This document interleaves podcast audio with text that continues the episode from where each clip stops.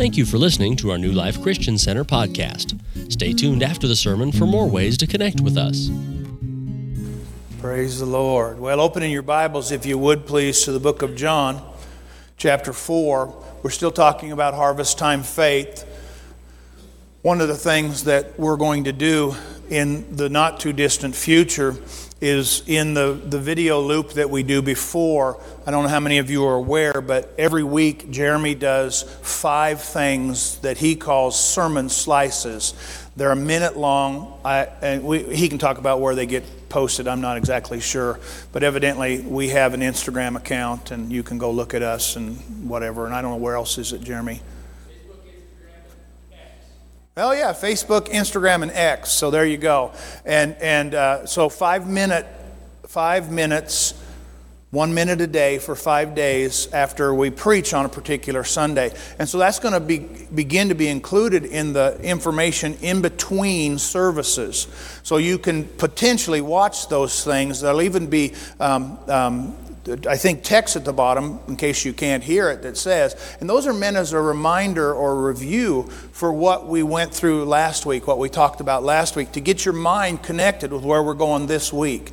Uh, what God's been doing with us has been somewhat new to most of us, and, and it's, it's a, a a development of, of language and dictionary entries that allow us to understand from a different perspective. And that's what Harvest Time faith is. This is not regular faith, this is us looking up into heaven to see God being prepared to pour out. And when we see that, we get to, being aware of that, we get to participate in the harvest that He's designed, the intent that He's designed for this, this moment in time when we, when we see that. So I just want you to be aware of that. We, we use John 4, chapter uh, 35, where He says, uh, Do not say, do not say, there are still four months, then comes the harvest. Again, emphasis here is not on what our real experience or our, our, the reality of, of, the, of the horizontal life, but rather taking your eyes off of that and looking vertical to see what he, what he has for us. And so he says, Lift up your eyes. He tells us to do something apart from what our natural expectation and knowledge is. Our natural expectation of knowledge has an awful lot to do with what's happening in the world. But what he wants us to see is a different picture of that. And so lift up your eyes, look at the fields, for they're already white unto harvest. He will show us things. And so harvest time faith is seeing heaven's offer of a present time harvest. It is God's intent in the form of seeing what he is pouring out. So that's the increasing part. We want to increase the capacity. That's why we use um, John uh, uh, chapter uh, 16 I think it is, and verse number 12, where he says, I have many things to say to you, but you cannot bear them now. Again, present tense understanding where we stand now in certain aspects of our Christianity, we can't carry, we can't bear up to move forward with everything that God has for us. So he gives that to us progressively as he increases our capacity. And the capacity is just that ability or that power uh, given to us through condition, state, and character. It's one of those things that He increases the capacity of us to carry these things. And that happens in what today's message is about. That happens in the midst of regular, regular everyday life. In fact, most capacity increases happen at some of the most inconvenient times of life. When we're going through something where we don't know what to do, we don't know how to trust. We don't know how to get our mind around what, what we're going through. And God says, I got a lot of things to say to you, but you can't bear them right now. But I'm building, I'm, I'm, I'm touching your state, I'm, I'm, I'm increasing your strength, I'm, I'm I'm creating a, a, condition inside of you that allows you to walk in power through this. I'm dealing with your character so that you don't cuss out. I mean, man, sometimes character in Christians is difficult because we want what we believe God is saying to us, but when we don't see it when we want to see it, we pitch a two year old fit. That's character. That's just a character issue. And so we're going to talk until God releases me. So again, if you need to, forgive me. But but here's your first quote uh, the next one up, please, Jeremy, that, that, that says increasing capacity is to add to the power to hold through condition, state, and character as seen by God. It's so important that you get the last few words as seen by God.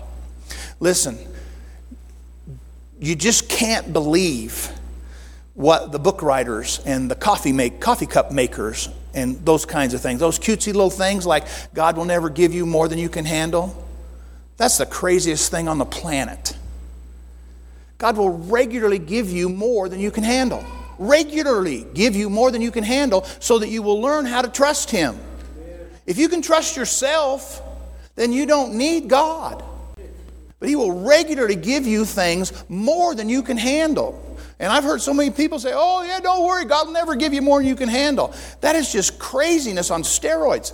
He will always give you more than you can handle, so you will always turn to Him to carry it. If you'll get that, you'll quit being surprised by what goes on in your life. Well, I can't believe. And here, here's that other thing. How many ever done this? Well, why me, God? Why me? Why am I going through this? Instead of saying, Why me? you probably ought to recognize that what God is doing in your life is when you're going through some of those things, He's increasing your character so you don't come apart at the seams every time something little happens in your life. We need people, Christian people, who will stand up and be counted with a character that's been developed through fire. Amen. They're not moved by every whim you know, every time the, every time the, the, the news media comes on with some other crazy thing. I mean, if you listen right now to, to the news, I assume, just based on stock market things and all that kind of stuff, that some of these people who are probably smarter than us, but still more worldly than us, believe that the economy is bad. The economy in heaven has never been bad. Never. It's never been bad. And people say, well, I don't know what we're going to do. Well, that just depends. If you're trusting Wall Street, you're in trouble. If you're trusting God, then you can deal with Wall Street. Are you with me? Because if not, then you're on your own. You just get to make your own choices and do whatever you want and hope that it works well, and then you'll be inflect, infected by everything the world says. And you'll do all kinds of crazy stuff. The Bible says in John chapter 3, verse 30, this is the principle of increasing capacity. John the Baptist said, I must decrease so he can increase. He must increase, but I must decrease. There's a direct related ability passed on to our accepting of our decrease. Is that the quote? Put that quote up for me, will you please, Jeremy? Increased capacity is directly related to our decrease, surrendering more and more unto Him. The more you surrender to Him, the more He's able to fill that surrendered spot. That's the nature of increased capacity. So, if you would please, turn with me to 2 Corinthians chapter 12. 2 Corinthians chapter 12. I love Paul's writings because if you'll take the time to do a little research, you'll find out that he writes certain things to certain people, and then you find the next book that he writes chronologically, and what he wrote to the first group is now fleshed out really nicely. You may remember that we looked at Romans chapter 5 that teaches us to glory in tribulation because tribulation produces enduring or endurance, and endurance produces character, and character produces hope. That was written one year, give or take, after this verse. Historians tell us that this was written, like, let's say, around in the 50s sometime, you know. So, essentially, 20 some years after Jesus, Paul writes this to the, to the, to the Corinthians, the second letter. And about a year after that, he takes this experience and puts it in Roman terminology in the book of Romans, chapter 5. So here's what he had. He went through this time where he begged God three times for something to be removed from him. Now, let me point out something to you. Even Paul went through an increased capacity. He was going, if you read back in 2 Corinthians chapter 11, you'll see that he was shipwrecked, he was beaten, and then he goes through all these things, and he said, and on top of that, all the things that I'm going through with the church. And then he relates this story where he had a messenger of Satan. You know, and, and, and theologians, I love it when they do this. They'll argue over what Paul was going through while missing the result of what Paul went through. The issue of this story is found in this verse where he says, And he said, He, God, He, Jesus, said to me, My grace is sufficient for you. God increased Paul's capacity to hold grace through what he went through. It was really inconvenient. I'm going to show you a scripture in a moment where Paul is in jail. How inconvenient is that? And yet, he's thinking of other people. Why? Because God increased his capacity to not think about himself all the time. In today's world, in this particular political, social, uh, uh, economical circumstances, people are absolutely bound to thinking about themselves. And they'll say it like this Well, what are we, meaning me, what am I, going to do if? And then they build a story based on the if. If this, then that. The if hasn't happened yet, but we set what we believe is going to happen in stone because of the if. Come on, think with me. The if thing is a fear. The fear produces a concrete result in our minds. It'll affect your health, it'll affect your mental well being, and nothing has happened yet. People will go to the doctor over stress about what has not happened yet. If this, then this, I'm in a meltdown. I need a pill. Amen. I know, I didn't think anybody'd like that. But do you understand that what God does in the midst of these things is give you opportunities to increase your capacity? Paul begged God three times. Now, I don't know how good a prayer Paul was.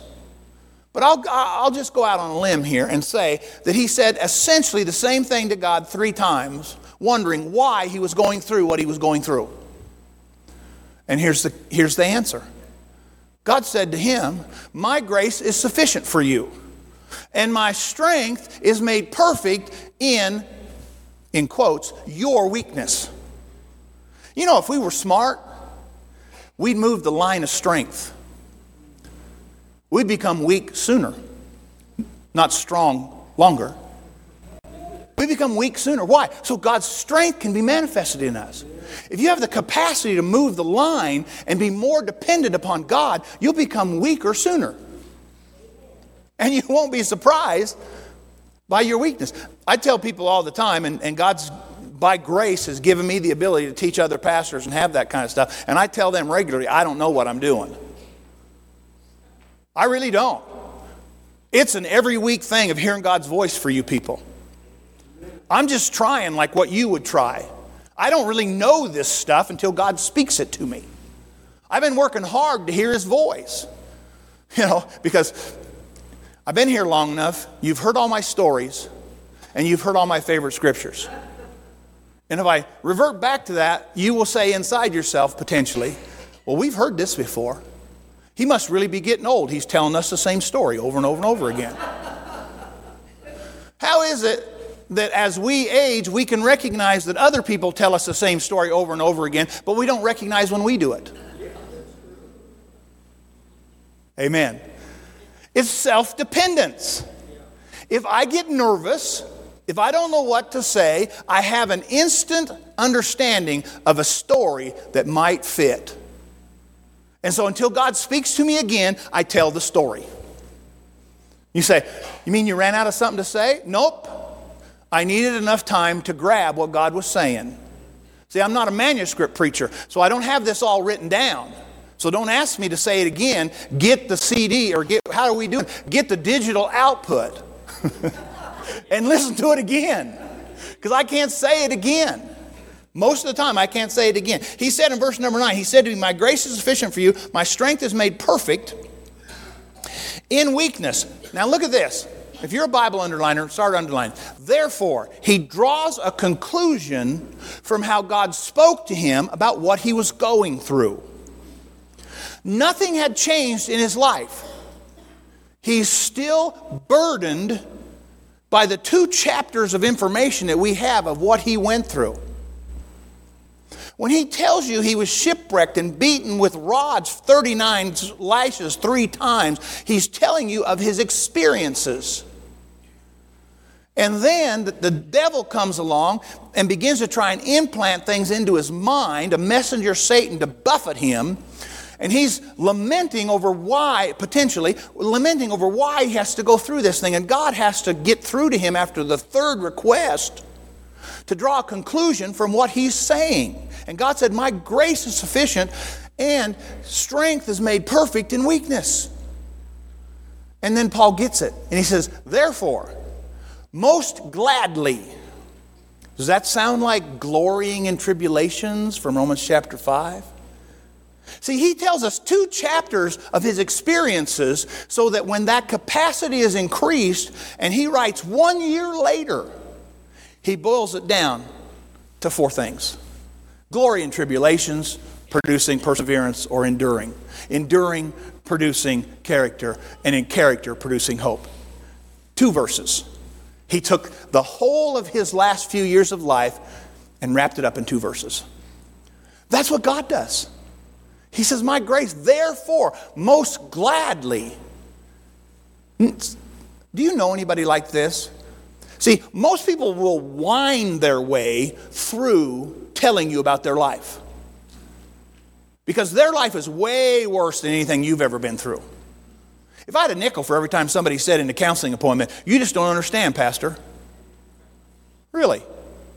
Yeah, my life has been peachy. I mean, you just can't believe how great it's been. Uh, no one ever persecutes me. I've never had any criticism. I live in a completely imaginary world of great blessings all the time. No, my life is the same as you. Occasionally, my wife doesn't agree with me. Can you imagine? Occasionally, the elders don't agree with me. Why would they do that? Occasionally, I don't agree with God's word. I'm telling you, sometimes I say to God, What were you thinking there? Just like this, what was you thinking there? Therefore, most gladly, yeah, right. Most whining, I'll tell you about my circumstances. Whine, whine, whine, whine. Oh, and then you'll, and, and see, when somebody starts that, you feel almost obligated to tell them how much worse your life is. And then at the end of the conversation, you both agree to pray for each other, but nobody ever prays. Because we don't expect to get out of this. It's just terrible. He says, I most gladly would rather boast in my infirmities, in the human strength lacking, in the human difficulties lacking I'd rather boast my infirmities that the power of Christ may rest upon me. Therefore, another therefore, he draws two conclusions about his life in these two verses. He says, Therefore, I take pleasure in infirmities. Now look at here's what he says in reproaches, in needs. I don't know anybody, honestly, that takes pleasure in being in need. If you saw your need as an opportunity for God to provide, you could smile about it. Paul got it. He says, listen, Paul was educated a Pharisee. He was educated outside of Christianity's the way, the Jesus stuff. And, and God knocked him down on a road and said, Hey, stop kicking me. Right? He said, Stop that. And he said, and Paul said, Who, who are you, Lord? You understand that anybody who has the power to knock you down when you think you know everything is a powerful dude. And that's what happened in Paul's life. And from that point to this point, he got some opportunities to increase his capacity. He said, Therefore, reproaches and needs and persecutions and distresses for Christ's sake, for when I am weak, then I am strong. What a novel approach to increase capacity. If you'll get your perceived human strength out of the way, God can fill your cup. Opportunities for increase in capacity often happen when life is inconvenient. You learn more by going through things you don't understand. By going through things that at least initially you say, Why am I going through this? We don't really want, are you where you don't really want that answer? sometimes there are consequences to what we've done that show up in our life. And if God was to point that out to you, the only way for Him to point that out to you would be to answer your question Why am I going through this? So here's some of the answers he could give you. Because you trusted yourself. That would be better than because you're stupid. Right? I mean, trusting yourself in the face of an almighty God, you trust you, not him. That's like the height of lacking intelligence. Amen. Opportunities for increasing capacity often happen when life is inconvenient. Let me show you some of these. Over the next couple of weeks, I'm going to show you these opportunities. I want you to see if you've ever had them in your life. Okay? We're going to talk about, well, I'll just show them to you and then I won't tell you. You'll just, you'll just have to get it. Philippians chapter 2, please. This is another one of Paul's things. You've all seen and read possibly Ephesians or Philippians chapter 1, where it clearly says he's in jail and the palace guards are being ministered to by him because he's in jail. And he's sure that they're going to get saved because he's in jail. And he's sure that he's going to be released because he's in jail. Okay? So this is not a convenient time for him. Notice, if you would please, in the 19th verse. But I trust in the Lord Jesus to send Timothy to you shortly. Now, stop for just a second and remember in the most, one of the most inconvenient times of life, he's in jail. And one of the things that he thinks about is the care and condition of others that God's put in his charge. Do you see how God increased his capacity away from the trouble he's going through and towards the people he was called to? He'll do that in your life. I, I, I send G, Timothy to you shortly that I also may be encouraged when I know your state. Notice that he wanted to see their condition. He wanted to see potentially if they were growing in capacity. Why? Because the person they trusted in starting their church was now in jail for the faith that started the church. Does that make sense? The very thing they believed in. So if the, if the authorities came in here today and stopped this service and said, Pastor, we don't believe what you're teaching, and because of that, we're going to throw you in jail. Now, you can all think that'd be fine and dandy because it's just me. But if you believe anything that I said, you are now at risk of being, throwing, being thrown in jail yourself. You're guilty by association. So he writes to them and he says, I need to check on you guys to make sure that what I'm going through isn't negatively impacting your capacity to hold what God's saying to you. Right? How many of you would fall away from the persecution that comes from being associated with a crazy church whose pastor's in jail? You see it? And he says, I gotta, I gotta check on them. He says in verse number 20, For I have no one like minded. No one like minded. What does that mean, God? It means someone who has a similar soul and mind, who's motivated by the same motives for accomplishment. What does this mean? It means they've been changed. He wants to go check on them. He says, I have no one like minded who will sincerely. And I believe that's an unfortunate translation because one of the best ways to translate that would be naturally.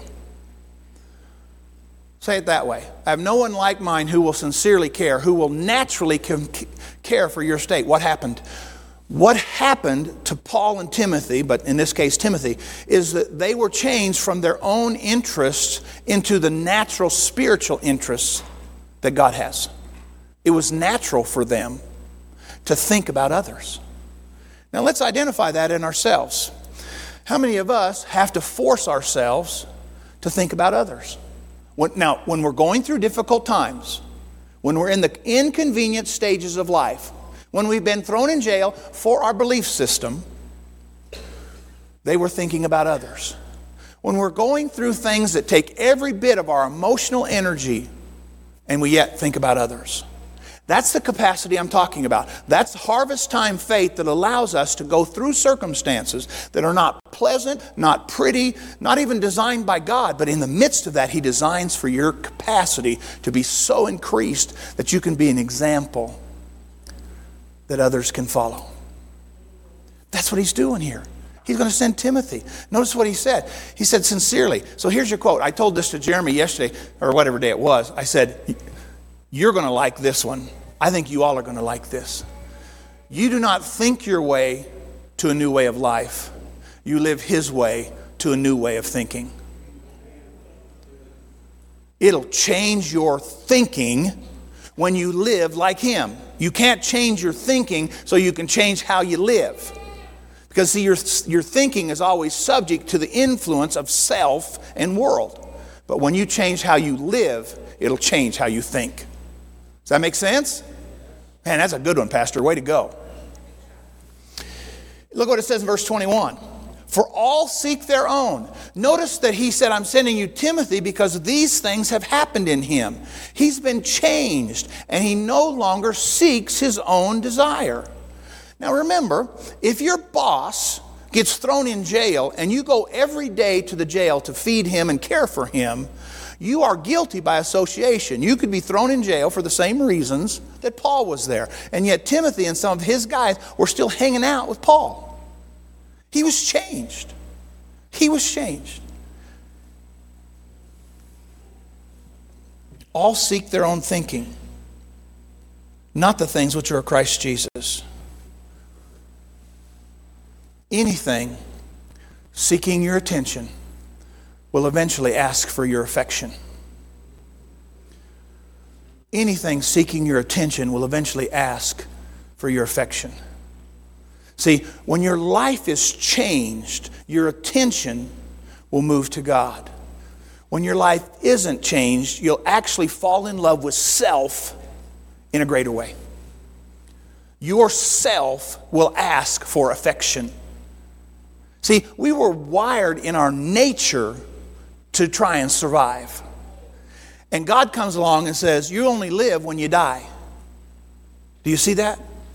We're wired in our, in our human nature for survival.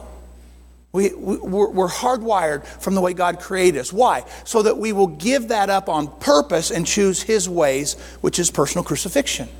See, no one does that. And so when our affection is on the things of us, when our, when our attention is on the things of us, we eventually love everything that blesses us. But when our attention is on Him, we will eventually have affection for his way of living, which is our crucifixion. See, that's how this works. Notice, if you would please, in the 22nd uh, uh, uh, verse, it says, But you know his proven character. You know by experiential comparison Timothy's character. He says, You've seen that in action. His proven, this test or proof of genuine trustworthiness. You can trust him when he comes. So, again, proven character is the visible result of the invisible increase in spiritual capacity that happens in inconvenient life events. You've all been through these things where it is really difficult and you say, I don't know how I'm going to make it through this. God wants you to increase in capacity to hold what He needs to say to you because you need to be, because see, you're going to be changed, so you're not always thinking about self. So you're going to take your life experiences and you're going to share that with other people who are struggling in the same way that you did when you were in an inconvenient life circumstance. See, I can say to people now with great confidence Never give up on your wayward child. Never. Do not ref- refuse to give up. Get the confidence of God that says, I don't care, God, I am never giving up. It's not happening. See, I can say that with a level of confidence because I went through times where I wasn't sure that we were going to survive. I can say with great confidence. I have a proven, and see, you can say, well, you didn't prove it to us. I wasn't trying to prove it to you. I was trying to prove through what God had inside of me. I wanted Him to test my trustworthiness.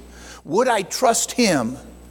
He didn't cause the circumstance. He wasn't trying to, to, to, to put me in a place where He could then show me, oh, aren't you glad that I drug you through this? No.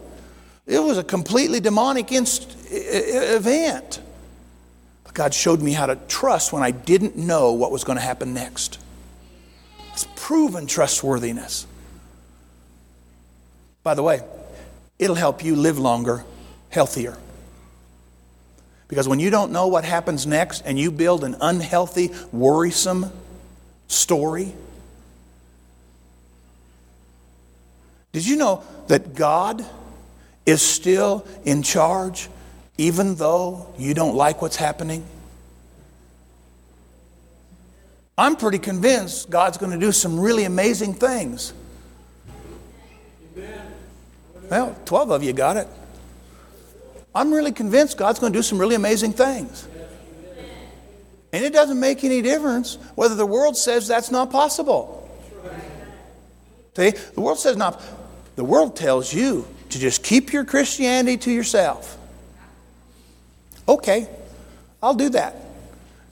But here's what's going to happen because of the proven trustworthiness that God's built in us, people will ask us to give an account for why we have hope. See, you don't have to go out and tell everybody. The number of people that have asked me, How did you make it through that? Well, I'd like to tell you that I was completely and totally spiritual. But how I made it through that was realizing that I had no control in the issue, and my only trust could be with God. I wanted to stop. I wanted there to be a realistic ending point to the terrible things I was going through. But what I learned was God can be trusted, so live like it. It's so awesome. So, proven character is the visible result of the invisible increase. So, God will take you through really difficult things to increase your character, not so that you're more comfortable, but so that you have the capacity to carry what He says so that you can be example to the next one. See, that's why He sent him Timothy. Why Paul sent Timothy to talk to him. He says, Here's a guy who's got proven character. He's been through it. He can come and encourage you and say, You know what? Even if they do come and throw you in jail, it'll be okay. See, that's what Timothy was, was, was there for. Go check on their condition. Okay, let me show you one more before we go. Are you ready? Luke chapter 17, look at the first verse. Then he said to his disciples, It is impossible that no offenses should come. Okay, Jesus said to his disciples, It's not possible for you to live an offense free life people are going to be attempting to offend you on a regular basis. Aren't you encouraged? They're going to call you everything but a good person. They're going to take a shot at your theology, at your doctrine, at your church, at your pastor, at your family, at whatever you go through. They'll tell you you're not a good Christian. Going to happen. I've actually had people say, How can you be a pastor? Because what were they looking at? Their perception of my life. First of all, when it came down to it, I actually had no choices but to be a pastor. When I look back at that time and how God took Tracy and I down that road towards, towards everything that we trusted in not working, we were really good in the service industry. We ran good restaurants, we were good at it. I had a business mind. And everything I touched initially seemed to turn to gold until God said, You're doing the wrong thing. And then everything I turned, after that point, everything I touched turned to dust. And I had no choice but to abandon what I thought I was good at. By the way, I had that in sports, I had that in trusting money, and I had that in trusting my own ability. What do you think God was trying to tell me? Sports are never going to take you anywhere. Rats, man, I really, you know, people who are really good at sports, they make like a gazillion dollars. I mean, I just, all I want is a signing bonus. A few million dollars just for the right to sign the piece of paper. Then I quit. I just want that. I want to worship money. I'm telling you, money is so good. It may not be able to buy you happy, but it'll get you happy while you buy stuff. It's so good. And I was trusting it. And God says, Nope, you can't do that either. And I said, Well, that's okay. I'll just trust myself. And everything I did turned to dust. I went, okay, this is not working, God. He said, I told you I need you to do this. And so finally, Tracy and I sold out. And it took three more years of character development after that. First year, put our restaurant up for sale. Contract, to sell the thing, falls apart. We pack our stuff up, we're living in boxes, we're getting ready to move to go to Bible school because every pastor has to go to Bible school, right? Evidently not. Nothing happens. So we live out of boxes for a few months, and, and then next year comes along. Oh, we're to do it again. People throw us a going away party. They give us a shoebox full of money. Everything falls apart. How do I get the money back to whoever put it in there? You know, and because see, here's here's the embarrassing thing. It's all cash.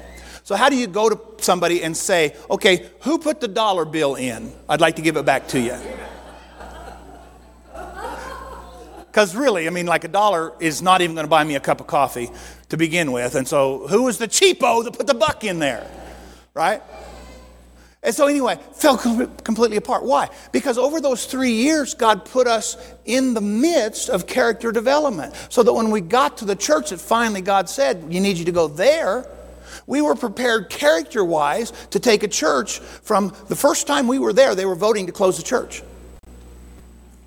I said, Don't do that. That's a dumb idea.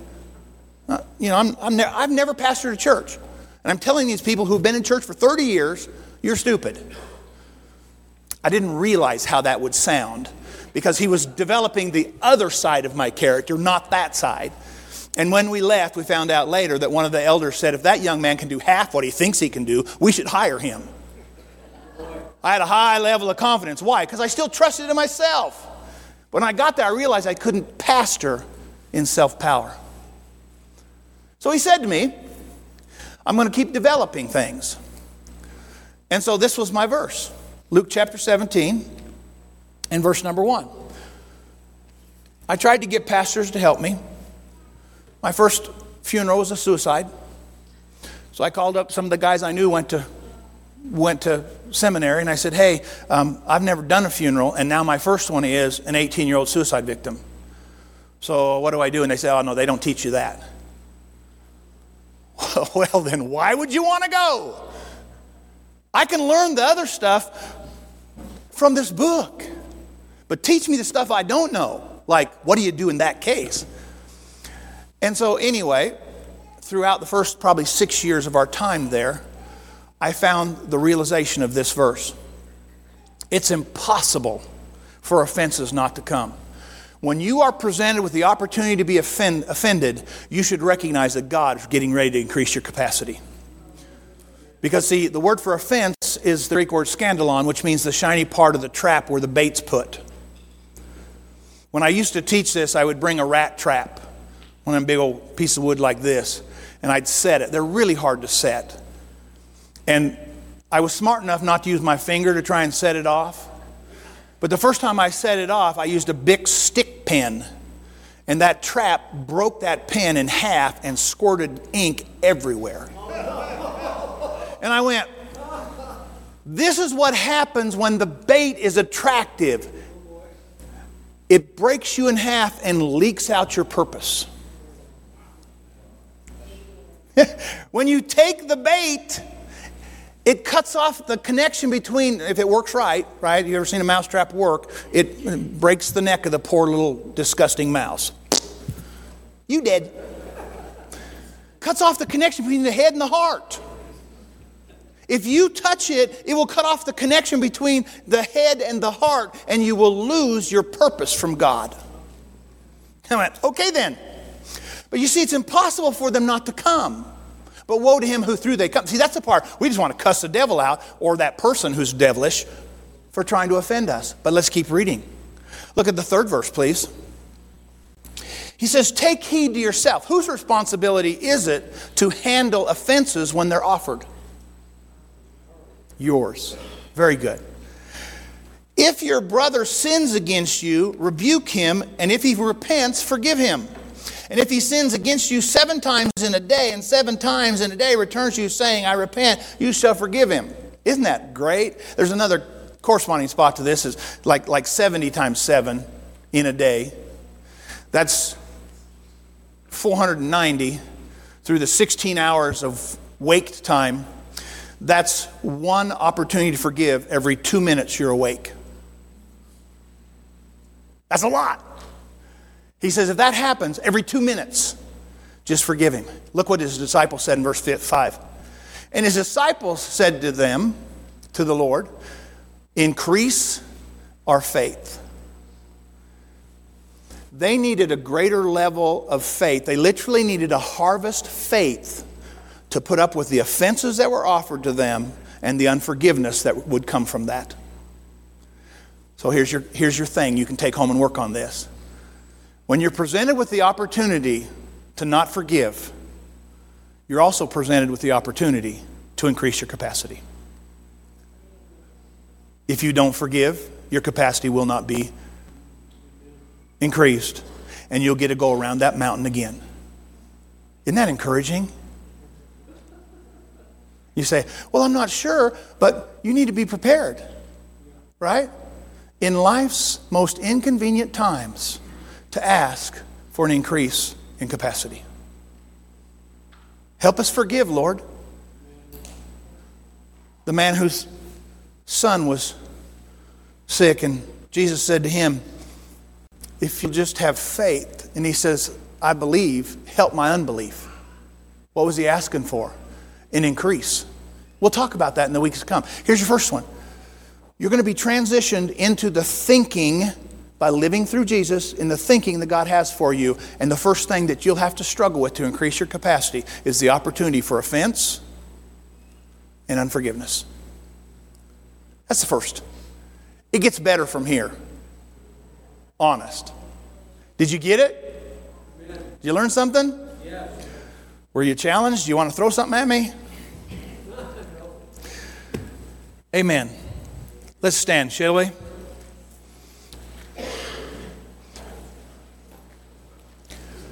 Father, we thank you today. We recognize, Father, that we've got some things to learn. Because most of our life is affected by really inconvenient timing. Things we go through where we hope our life would be calmer, would be better. We go through these really inconvenient times where it feels like the world is just crashing down on us. And sometimes we just don't have enough gumption to ask you to increase our faith, to give us a picture of the harvest being poured out on us so that we could stand composed in the face of persecution and difficulty. Where we could forgive readily because of how you forgave us, rather than saying they don't deserve it. They didn't ask. They didn't say they were sorry. They don't deserve forgiveness. Rather, we can be the compelling person who says, Lord, regardless of what they do, I forgive. I forgive them, Father. Increase my capacity to carry the faith necessary to walk in a world that is against me on a regular basis, against my faith, against the expression of my heart, against the expression of your heart. In a world, Father, where the world says that I'm the one who needs to change, when in reality, the world is being changed by your presence. I refuse to give up, Father, because you are increasing my capacity in the midst of all that I go through that is really at times so inconvenient. I believe you're increasing my capacity, and I thank you for it. In Jesus' name, amen. Thank you for listening.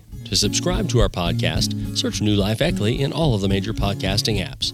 Audio and video of our sermons are posted at newlifeeckley.com slash live, and you can watch sermon slices weekdays on social media. Search at New Life Eckley. Our main service is at 10 a.m. Mountain Time every Sunday. Thanks for listening.